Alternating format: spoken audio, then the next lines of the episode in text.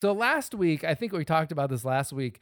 Uh, Robert Saleh, who's the uh, coach of the Jets, last week he had a metaphor that he was trying to tell where he's like, I, I was thinking and I, I had this, I was daydreaming and I was thinking about uh, how eagles, uh, they get attacked by crows. Oh, and what they do is they just keep flying uh, as high as they can and they wait for the crows to to drop dead and they fall Yeah. off and and I'm like, man, number one, there's no way this is really how Yeah, eagles fight crows. Number two, like, what is your what are you telling them that you cannot use their talons and beak, but just to like, like, what the Yeah. fuck? I don't understand. It made no sense at all. Keep And- running. Run fast until you run so fast air thins out. So anyway, like yeah. this week, I don't think it's as good as the crows Mhm. uh, and eagles clip, but it's uh it's another it's another pep talk, we'll say. All right. What what makes a competitor in your mind? Aaron, even after 20 years, you can learn something on this one. It's a good one, dog. Check this out, man. All right, four levels of competitors. All right, there are four of them. All right, these four levels represent a mindset that we all have complete control over. By I just way, want to point out, I love a mindset. I Yeah. love Yeah. a good mindset. no, by the way, like this is this is in a room full of football players. They all have like pens and notepads at the ready to like take down this advice that he's about to give them. It's gonna be good stuff. External factors like playing ability and injuries have no bearing on which level we stand. All right, right. what are these four levels of competitor?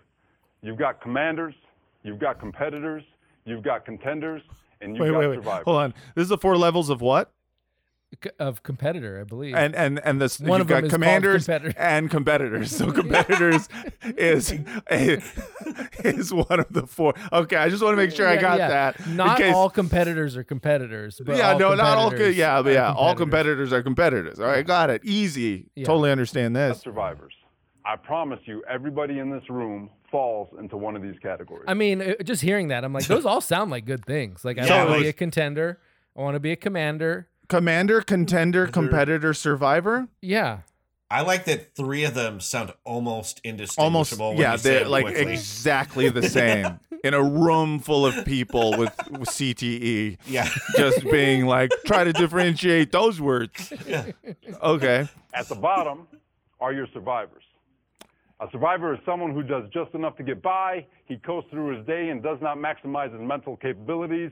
This group loves taking the easy way out.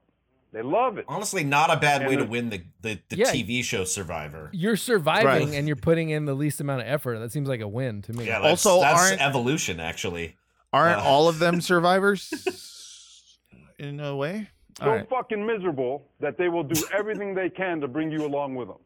Hmm. The sad part is, every organization has at least one.